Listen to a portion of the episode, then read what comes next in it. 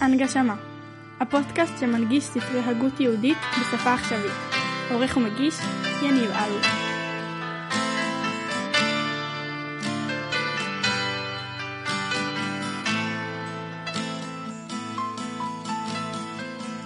ידידי שכחת. חנותך בבן שדי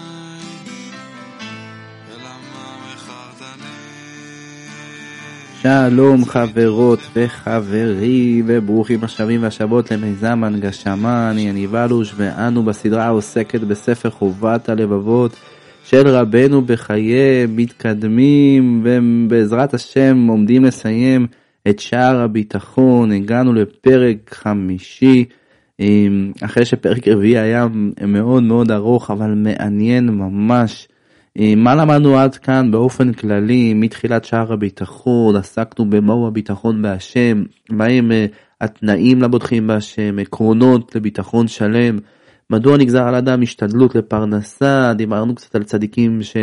אמ, להם לעומת רשעים שטוב להם איזה פרנסה ראוי לבוטח בהשם לבחור לבחור בה וכאמור פרק ד' שהיה מאוד ארוך עסק בדברים שאדם חייב אה, לפתוח בהם בהשם אה, ורבנו בכלל חילק את זה אה, לשבעה חלקים מרכזיים עניינים שקשורים לעולם הזה ויש להם תועלת לעולם הזה עניינים שקשורים לעולם הזה ויש להם תועלת לעולם הבא ובאופן כללי גם עסקנו בעולם הבא עצמו ומה ראוי לבוטח בהשם לפתוח שם. זה היה כל מה שלמדנו מתחילת שער הביטחון כמובן באופן כללי אם זו פעם ראשונה שאתם מאזינים בוודאי בוודאי שיהיה מומלץ להאזין מההתחלה מתחילת הפודקאסט שעוסק בחובת הלבבות וללמוד איתנו יחד פה בחברותה במיזם ובואו נמשיך לפרק ה' ונראה איזה לאיפה רבנו בחיי מוביל אותנו בהמשך ההבנה מהו הביטחון בהשם. אז הנה אני קורא את לשון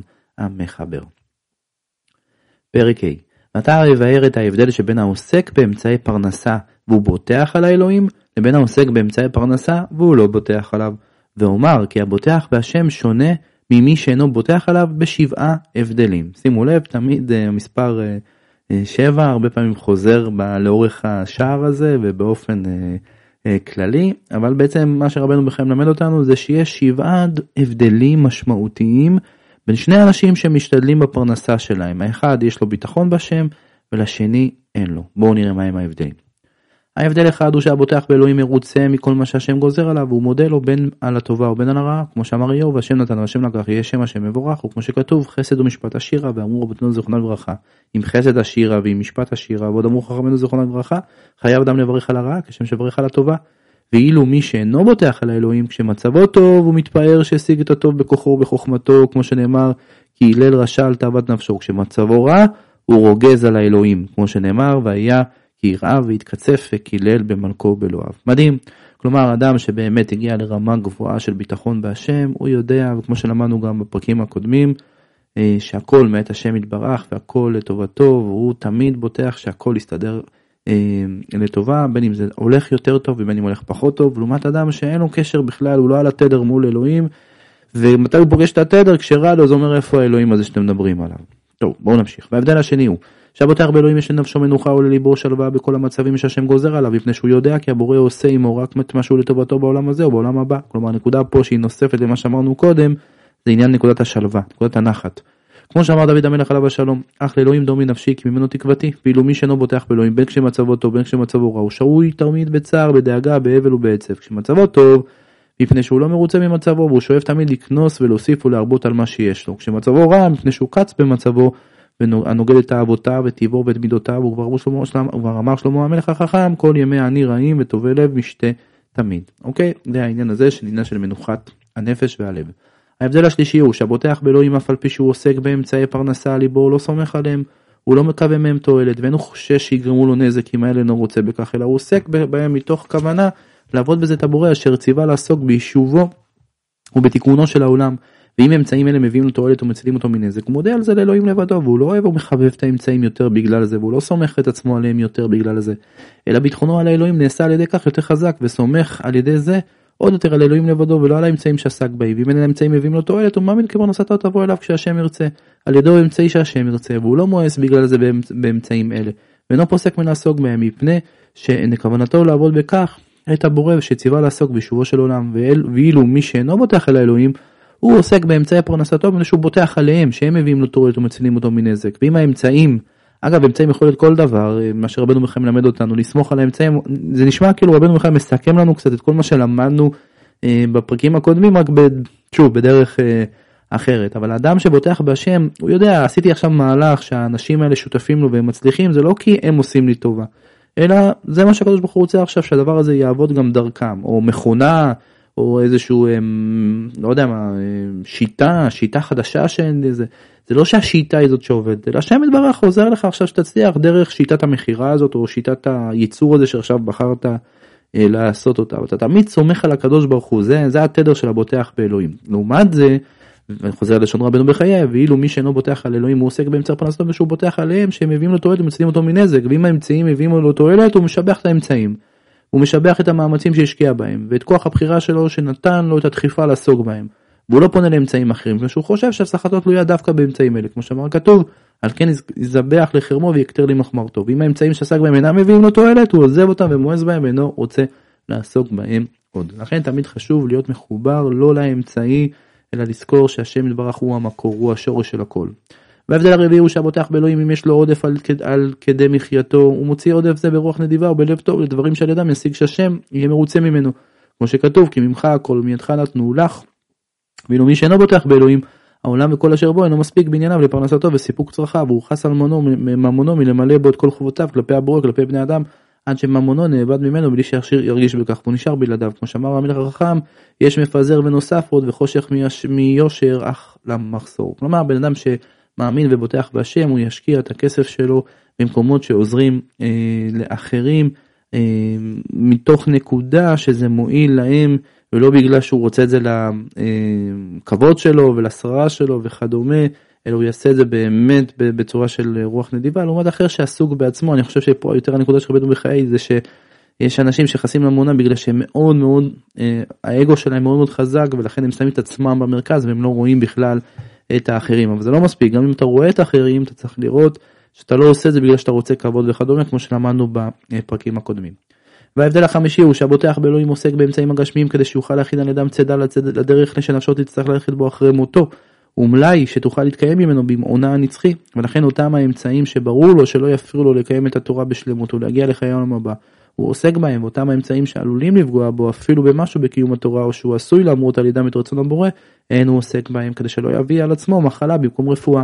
ואילו מי שאינו בוטח באלוהים והוא בוטח על האמצעים עצמם וסומך על עצמו עליהם והוא עוסק בכל אמצעי שבא לידו מבלי להבדיל אם הוא משובח או מגונה והוא לא חושב על מה שיהיה אחרי מותו ועל שניהם אמר שלמה המלך חכם, חכם ירא ושר מרע הוא עושה מתעבר ובוטח. כלומר להשקיע באמת במה שמקדם אותך מעשים תורה ומצוות שמקדמים אותנו בעצם לדבקות בשם יתברך כמו שלמדנו קודם. וההבדל השישי הוא שהבוטח באלוהים הוא אהוב על כל סוגי האנשים והם סומכים עליו מפני שהם בטוחים שהוא לא יגרום להם נזק וליבם שלם איתו ואינם מפחדים ממנו על נשיהם ועל ממונם הוא גם כן בטוח מהם מפני שהוא יודע שאין בידו ביכולתו של אף נברא להביא לו תועלת או נזק ולכן הוא לא מפחד שיזיקו לו כשם שהוא לא מצפה מהם הנאה וכאשר הוא בטוח מהם והם בטוחים בו שלא יעשו זה לזה רע אז הוא אוהב אותם והם אוהבים אותו כמו שכתוב והבוטח בהשם חסד יסוב ממנו. ואילו מי שאינו בוטח באלוהים אין לו אוהבים מפני שהוא חומד תמיד את מה שיש לאחרים ומקנא בהם וכל דבר טוב שהוא רואה אצלם נדמה לו כאילו הוא נשלל ממנו הוא כאילו פרנסתם לקרוחה מפרנסתו, הוא כאילו בגללם נבצר ממנו להגיע לאותם התאוות שהוא לא יכול להגיע אליהן, הוא כאילו אם היו, אם היו רוצים היו יכולים לעזור לו להגיע לתאוותיו, ואם משהו רע פוגע בממונו ובבניו, הוא חושב שהם גרמו לו את זה, ושבידם להעביר ממנו את הנזק ולהרחיק ממנו את הרע, ומתוך שהוא מאמין בדמיונות אלה הוא מואס באנשים, הוא מדבר בגנותם, הוא מקלל ושונא אותם, ואדם כזה הוא המאוס והמגונה ביותר בעולם הזה ובעולם הבא.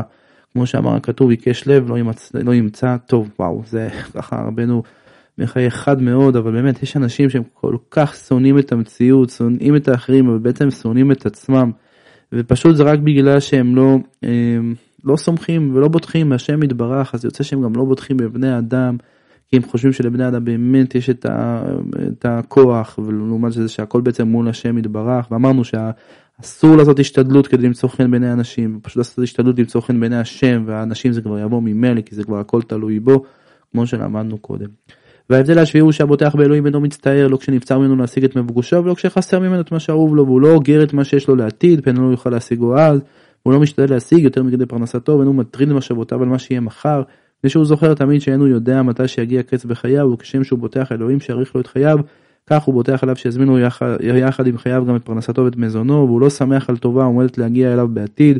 כמו שאמר הכדור ואל יתעלל ביום מחר כי לא תדע מה ילד יום והוא לא מצטער על רעה עשויה לפגוע בו בעתיד. כמו שאמרו חכמינו ז"ל אל תצר צרת מחר כי לא תדע מה ילד יום שמא למחר איננו נמצא מצטער על עולם שאינו שלו אלא הוא דואג ומצטער על מה שהוא לא ממלא כראוי את חובותיו כלפי הבורא והוא משתדל למלא אותם כמיטב יכולתו בחיצוניותו ובפנימיותו מפני שהוא חושב על מותו ועל בוא יום פטירתו והפחד שלו פן יגיע מותו בפתאום גורם לו תוספת השתדלות וזריזות בהכנת צידה לחיי העולם הבא והוא לא מייחד חשיבות למה שהוא צריך למה שהוא מכין לצורך העולם הזה מפני שאין לעולם הזה ערך בעיניו ולהתנהגות וכיוונו חכמים זכרם באומרם שוב יום אחד לפני מיתתך והם פירשו מאמר זה כך ישוב היום שמא ימות למחר ונמצא כל ימיו בתשובה כמו שכתוב בכל עת יהיו בגדיך לבנים.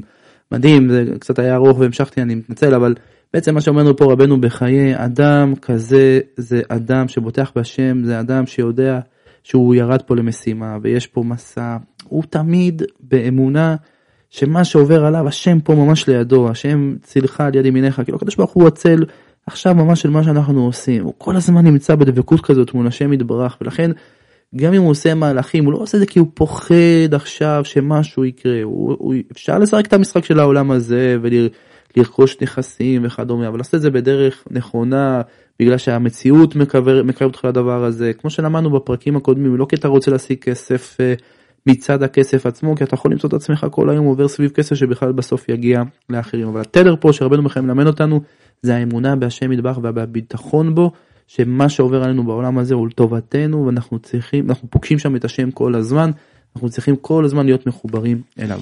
ואילו מי שאינו בוטח באלוהים מצטער מאוד על שהמאורות המתרחשים בעולם הזה פוגעים בו תמיד לרעה ועל זה שאין לו אוהבים ועל מה שהוא לא משיג את מבוקשו והוא צובר מהון העולם הזה הרבה כאילו הוא בטוח שהוא לא יעזוב את העולם הזה והוא לא מפחד מהמוות. כאילו ימיו לא יתמו וחייו לא יכלו הוא לא מעלה על דעתו מה יהיה בסופו ועוסק בעולם הזה. הוא לא מעניין במצבו ברוחני כיצד הוא מקיים את התורה ואיזה יכין עצמו בעולם הבא ואיזה צורה תהיה למקום מנוחתו הנצחי. והביטחון שיש לו שיאריך ימים בעולם הזה גורם לו תאווה תמידית לענייני העולם הזה ולוקח ממנו את החשק לעסוק בענייני העולם הבא. אני, אני מוכרח להגיד לכם פה משהו באמת באופן אישי ואני מאוד נזהר במה שאני אומר. אני לא אומר את זה חלילה בשיפוטיות אבל באמת באמת באמת. אחרי כל הסדרות האלה שעשינו יום המיטה לדעתי פשוט בטח גם לכם יצא להיות בהלוויה ובהלוויות לפעמים אתה נמצא בהלוויות של אנשים מבוגרים לפעמים לא עלינו אתה נמצא גם בהלוויות של ילדים או אנשים צעירים זה שובר את הלב אתה אומר לעצמך מה אנחנו בעולם הזה באמת באמת מה אנחנו אנחנו עלה נידף אנחנו פירורים. ואיך בן אדם יכול פשוט להתעלם מהדבר הזה שבסוף כולנו הולכים לאותו מקום. ובוא תכין לך צידה לדרך כאילו לא יודע שוב אני אומר את זה חלילה וחס לא לקטרג אבל אני אומר זה כל כך באמת כל כך לא יודע כל כך כאילו פשוט שצריך להיות דבקים בהשם יתברך מה עוד נותר לנו? מה עוד יש לנו בעולם הזה? כאילו בואו נהיה דבקים בהשם יתברך נעשה מה שאנחנו יכולים להיות דבוקים בו אה, כי אחרת זה לא יודע העולם העולם מייאש אה, ובלב בלב מרגישים כמה זה חשוב כן לדבוק בשם יתברך והלוואי ונזכה שכולנו נתחזק בזה ו, ו, ולהתחבר לשם יתברך זה ככה משהו ש, שעולה לי. טוב בוא, בוא נחזור לשון המחבר וכאשר מוכיחים אותו מלמדים אותו ואומרים לו עד מתי תתעלם מלחשוב על הצידה שעליך להכין לך במצב מקום מנוחתך אז הוא עונה עד שיהיה לידי פרנסתי והצטרכותי עבורי ועבור אשתי ובניי עד סוף ימינו. אז תהיה לי מנוחה מדאגות העולם הזה ואתפלל לפרוע לבורא את מה שאני חייב לו. ואז אחשוב על הכנת צידה לעולם הבא. טוב פה רבנו בחיי עוד מדבר על בן אדם שהוא לפחות הוא על התדר אני לא יודע אני. אבל מה התאוות מושכות אותו להתעסק כל היום בפרנסה אבל לפחות הוא כן אומר שהוא בסוף יתעסק אל הבורא לצערי יש גם כאלה שאפילו גם שם לא נמצאים רבנו בחיי בכלל לא מזכיר סוג כזה. אה, חברותות אהובות סיימנו את פרק ה' בואו נמשיך לפרק אה, שישי ביחד. הוא מוצאני לנכון להראות את הטיפשות ואת הטעות שבהשקפתם זו על ידי שבע פרחות של אדם מגלה את גודל טעותם. הכוונה פה זה אני, זה מעניין כי זה פרק שישי אבל למעשה זה ממשיך בדיוק את הסיפה של הדברים שלמדנו בפרק הקודם של אנשים שאומרים אני אתעסק עכשיו עם הפרנסה של העולם הזה ואחר כך אה, אני אראה מה אני חייב לקדוש אה, ברוך הוא. אבל קודם כל שתהיה לי פרנסה מובטחת, ועכשיו, ועכשיו רבנו מחיי אה, ילמד אותנו, אה, שוב, המספר 7, 7 פרחות שמפריחות את הנושא הזה שזה לא, שזה לא נכון לסמוך על זה שתשיג פרנסה ואז תעבוד על השם. אז בואו, אני חוזר שנייה ובואו נמשיך את פרק ו'. הוא מוצא אני לנכון להראות את הטיפשות וטעות שבהשקפתם זו על ידי שבע פרחות שעל ידם מגלה את גודל טעותם ואעשה זאת. למרות שאצטרך להעריך על ידי כך, מפני שיש בדברים האלה כדי לבייש ולהוכיח את בעלי ההשקפה הזאת שהגדרתם הנכונה היא כת המשכנים את השם. יפה, מעניין. מפני שהם נוהגים כאותו סוחר המוכר בהקפה לאדם שהוא לא מאמין לו, ממשכן אותו בשעת המכר.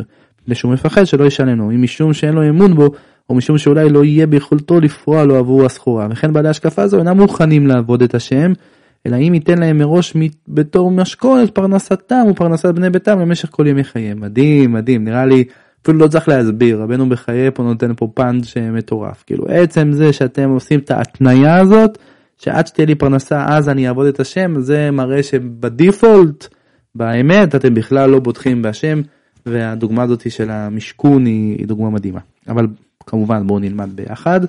הפריחה הראשונה שישנה, שישנה על האדם, אה, הפריחה הראשונה שישנה על האדם המשתייך לכת זו היא שנאמר לו אתה איש אינך מסתפק אם הנהגת האדם היא על פי גזרת הבורא או לא, שאינך מאמין בכוחו הבלתי מוגבל אשר אור שכלך חשך ונר תבונתך קבע, מפני שאפלת אהבתך התגברה עליך. הלא רק מרעיך וחבריך ראוי לך לבקש ולקחת משכון, מפני שאתה לא ברשותו, ופקודתו אינה מחייבת אותך, אבל שכיר המשתכר לפני אדם, הרי לא נכון מצידו שייקח משכון עבור משכורתו ממי ששכר אותו עוד לפני שהתחיל בעבודתו. וכל שכן שלא נכון מצד העבד לקחת משכון מאדוניו עוד לפני שהתחיל לעבוד אותו. וקל וחומר שאין ליצור למשכן את יוצרו עוד לפני שהתחיל לעבוד אותו. אני מתפלא על השקפתך זו, שהרי מה עם עבודתו של עבד לאדוניו, על מנת שיפעל לו את שכרו אחר עבודתו יגנאי לעבד, כמו שאמרו חמונה זיכרונה אל תהיו כעבדים המשמשים את הרב על מנת לקבל פרס, אם כן מכל שכן שהעבד לא יעז פניו לבקש משכון על פרנסתו עוד לפני שהתחיל בעבודתו. בדומה לזה התבטא הפסוק על השם תגמלו זאת עם נבל ולא חכם, הלא הוא אביך קניך והוא עשיך ויכוננך, כן רבנו בחיי כאילו כביכול פונה לאותו אדם אומר לו תסתכל בוא תראה גם בדרך הארץ של העולם הזה לא נהוג למשכן אה, וזה מבייז, מבייש אותך כמו שהעבד יבקש את המשכון עוד לפני שבכלל הוא התחיל לעבוד אז אתה מעשה תנאים הקדוש ברוך הוא שקודם כל ייתן לך פרנסה ורק אחר כך תבוא ותעבוד אותו. והפכה השנייה היא שהרי שכל מי שמבקש מחברו משכון יש למשכון שיעור או גבול בהתאם לגודל החוב אבל בעל השקפה הזו הרי אין סוף למה שהוא מבקש. שהרי הוא יודע כמה מזון ומותרות יספיקו לפרנסתו או לפרנסת בני ביתו עד יום מותם ואם יהיה לו ממון כפלי כפליים ממה שיספיק לו הרי הוא לא יסתפק בו מפני שהקץ שלו נעלם ממנו ומידת ימיו אינם ידועה לו ומכיוון שכן הוא עושה שטות בזה שהוא מבקש דבר הזה שהרי אין למה שהוא מבקש לא סוף ולא שיעור בכך לא ישיג אותו אף פעם. כאילו איך אתה יכול לבקש משכון שאתה גם לא יודע מה הערך שלו? הרי אתה לא יודע באמת מה תצטרך. והפיכה השלישית היא שהרי הלוקח משכון מחברו אין הוא עושה זאת אלא אם הוא לא חייב לחברו מקודם שום חוב ואין לחברו שום תביעות נגדו כי רק אז יש לו את הזכות למשכן את חברו אבל אם הוא חייב לחברו מקודם לכן חובות הוא יודע שיש לחברו נגדו תביעות צודקות. אינו לבקש מחברו משכון בשום אופן ואפילו אם חברו רוצה לתת לו משכון מרצונו הטוב לא נכון מצידו לקבל ממנו את המשכון ומה אם מחברו אינו לאדם לבקש משכון בזמן שהוא חייב לו חובות קודמים? אם כן כל שכן שלא לבקש משכון מהבורא בו בזמן שהוא חייב לו חובות ודאים שהוא מודה בהם שהם רבים כל כך. שעד שאפילו הם יצטרפו את מעשיהם הטובים של כל בני אדם שנעשו בתחילת בריאת העולם ויזדקו לזכותם לא יספיקו לו כולם לשלם עבור אחת הטובות הרבות שהבורא מיטיב עמו. כן אמרנו את זה גם בפודקאסט הקודם אבל בכלל אתה לא תבקש משכון ממישהו אם אתה יודע שאתה חייב לאותו בן אדם כל כך הרבה כסף זה בושה אתה, הוא יגיד לך מה אתה לא מתבייש אתה מבקש ממני משכון על מה שעכשיו אתה רוצה ממני? איפה? שכחת את מה שאתה חייב לי? ונקודה נוספת זה כאילו מי מי מי יכול להבין כמה אנחנו חייבים להשם יתברך? מה הם החובות שיש לנו מול השם יתברך? חוזר ראשון המחבר. וכיוון שכן איך אז פנים זה לא מתבייש לבקש מהבורא שייתן לו מראש טובות גדולות נוסף על אלה שנתן לו מכבר כך שיהיה כבד עליו עוד יותר יש, אה, למלא את חובותיו כלפי הבורא, ואולי לא יהיה בכלל ביכולתו לקיים את מה שהבטיח לבורא שיעבוד אותו, מפני שבימיו יכלו ויספו ויגיע לפני שיספיק לעשות זאת. ואחד החסידים שאל פעם בני האדם, עכשיו רבנו בחיי תמיד כשהוא ככה נותן איזשהו, רוצה ממש לדייק את הנקודה שלו, אז הוא גם מביא, מביא איזשהו אה, משל או איזשהו סיפור.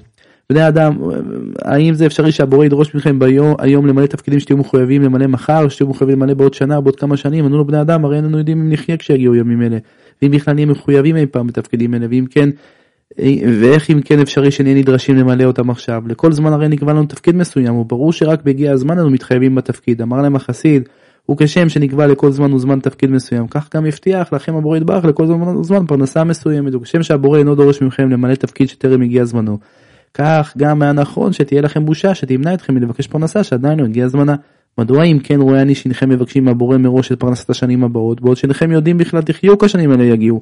בואו תבקשו מהבורא שייתן לכם עכשיו פרנסה עבור אישה ובנים שעדיין לא נבראו אפילו, במזון לבד אינכם מסתפקים, אלא אינכם מבקשים מראש מזון ומותרות לזמנים שאינכם, שאינכם יודעים, אינכם בטוחים בכלל תגיעו אליהם, לא די לכם שאינכם ממלאים גם מראש את התפקידים שתהיו חייבים למלא בעתיד, אלא אפילו אינכם מעלים על דעתכם שהתעלמתם מהתפקידים שמוטלים עליכם בימים שכבר עברו, ובאותם הימים שהבורא לא מתעלם מלתת לכם את פרנסתכם בשלמות. שוב הנקודה הזאת וחוזרת על עצמה של בוא, קודם כל תזכור את מה שאתה חייב, ואחר כך תדבר על מה שייתנו לך, ובטח שאל תבקש משכון אם יש לך חובות הרבה, בוודאי לבורא יתברך. והפיכה הרביעית היא, שהרי האדם המשכן את חברו, הוא עושה זאת בגלל אחד משלושת העמים, ראשית מפני שהוא חושש שחברו יתרושש, ולא יהיה ביכולתו לשלם את חובו, שנית מפני שהוא חושש שחברו יסרב לפרוע את חובו, בגלל זה הוא לא יוכל לגבות אותו, שלישית מפני שהוא חושש שחברו ימות לפני שיפרע את חובו, או שהוא לא יוכל למצוא אותו. והמשכון הוא תרופה שהוא לא יסבול ממקרים אלה עשויים לקרות אצל בני אדם. אולם אילו היה אדם זה בטוח שלא יקרו לחברו שלושת המקרים הללו שהוא חושש מהם. אז בלי ספק היה מגונה מצידו למשכן את חברו, ואם כן על אחת כמה וכמה שגנות גדולה ועצומה היא מצידו למשכן את הבורא יתברך, שמקרים אלה לא שייכים אצלו כלל. הוא כבר אמר הפסוק לי הכסף ולי הזהב נאום השם צבאות. טוב זה ממש אה, תירוץ אה, מדהים. פשוט ומדהים. והפריחה החמישית היא שהרי האדם המשכן חברו יש לו מנוחת הנפש על ידי שהמשכון ברשותו, מפני שהוא מקווה שיגבה באמצעותו את החוב, אם על ידי שיהנה מהמשכון עצמו, או על ידי שיהנה מהתמורה שיקבל עבורו. אבל אלה הטוענים שכאשר הבורא ייתן להם מראש די סיפוקם, אז תהיה להם מנוחת הנפש מדאגות וטרדות העולם הזה, הרי טענתם זו כוזבת היא, מפני שאין הם בטוחים שהממון אמנם יישאר ברשותם, מפני שהממון עשוי להיפגע ממקרים שיפרידו בינם לבין הממון. כמו שאמר הפסוק בחצי ימיו יעזמנו מטעם נוסף שנתם זה כל זה מראה שאין הם מכירים כלל את הדבר שהם שואפים אליו שהרי אף אם הם יצליחו להשיג ממון כשאיפתם עלול ממון זה להיות הגורם העיקרי שישים להם את טרדת הלב ועוגמת הנפש כך שכל שלא רק שהממון לא יעזור להם לעבוד השם אלא אדרבה ימנע אותם מלעשות זאת כמו שאמרו רבותינו זיכרונם לברכה הרבה נכסים הרבה דאגה. כן עד בסוף אמרנו זה גם בפודקאסטים הקודמים בן אדם לא יודע איך הכסף הזה אה, אה, יכול לפגוע בו ובכלל כאילו אתה עוד לא יודע עוד לא בכלל אתה לא מבין מה הכסף הזה יעשה לך ואתה דוחה את, את, את העבודה שלך מול השם יתברך. בהפיכה השישית היא שהרי אדם הלוקח משכון מחברו אילו היה ברור לו שחברו יפרע לו את חובו עוד קודם זמן הפירעון וישלם לו מחמת חסדו וטובו כפליים מהסכום שהוא חייב לו עבור מה שהמתין על התשלום עד זמן הפירעון אז הרי לא היה ממשכן אותו בשום אופן ואם כן על אחת כמה וכמה שגנות גדולה היא מצידו למשכן את הבורא יתברך אשר מכירים אנו את הנהגתו הטובה ואת טובו הגדול עמנו בעבר ובהווה ושהוא משלם עבור קיום המצוות שבין אדם לחברו ושבין אדם למקום שכר שאיננו יכולים לתאר אותו לעצמנו בדמיוננו וכל שכן שאין ביכולתנו לתאר אותו בפינו כמו שכתוב לא ראתה אלוהים זולתך יעשה לה מחכה לו. אוקיי זה ההפיכה השישית כלומר כאילו אתה ברור ברור ברור שבסוף השם יתברך הוא ייתן לנו חסד גדול וישפיע לנו השפעות גדולות אז, אז אתה לוקח מבקש מהשם יתברך משכון. איפה, איפה, איפה הבושה שלך, איפה הענווה שלך. והפריחה השביעית היא שהרי האדם והמשכן את חברו אינו עושה זאת אלא אחרי שיש ביכולתו להעמיד לרשות חברו את הדבר שתמורתו לקח ממנו את המשכון. אבל אדם הממשכן את הבורא יתברך בזה שהוא מבקש ממנו מראש את טובותיו, הרי אין לו את היכולת למלא את התפקידים שמוטלים עליו תמורת טובות אלה. והוא לא בטוח שהוא אמנם יכול לפרוע לבורא אפילו את החובות הישנים המוטלים עליו מגבה, וכל שכן שאין הוא בטוח שיוכל לעמוד בהתחייבותיו החדשות שהוא לוקח על עצמו בזה, שהרי אפילו אדם שהוא צדיק אינו פורע את החובות המוטלים עליו, עבור הטובות שהאלוהים מיטיב עמו, אלא על ידי שהאלוהים עוזר לו לעשות זאת, כמו שאמר אחד החסידים בתשבחות שאיימת אל אלוהים, אפילו המשכיל העומד על גדולתך וטובותיך ולא, ולא במעשיו ומתפאר אלא בשמך וברחמך, שהרשרת את לבבו לדעת אותך, שהרי צדקותם של כל בני אדם היא רק בעזרתך ובך הם מתפארים לאמור, באלוהים היללנו כל היום ושמך לעולם נודה סלע. מדהים מדהים מדהים עד כאן סיימנו גם את פרק אה, שישי וגם את פרק אה, חמישי. נפלא, אנחנו ממש קרובים לסיום הספר.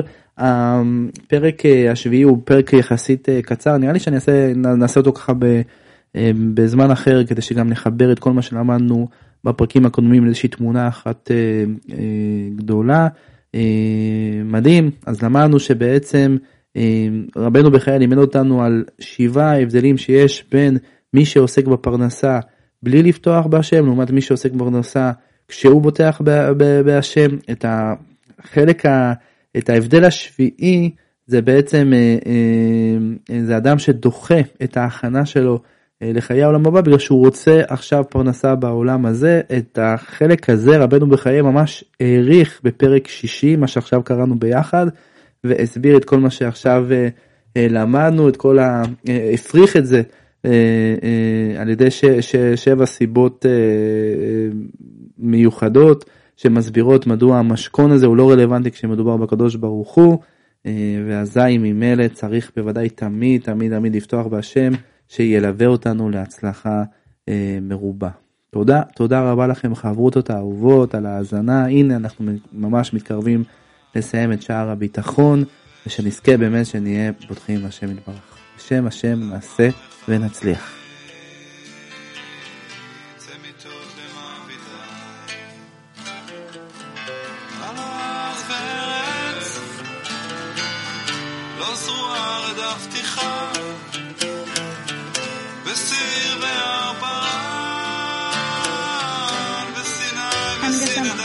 הפודקאסט שמנגיש ספרי הגות יהודית בשפה עכשווית.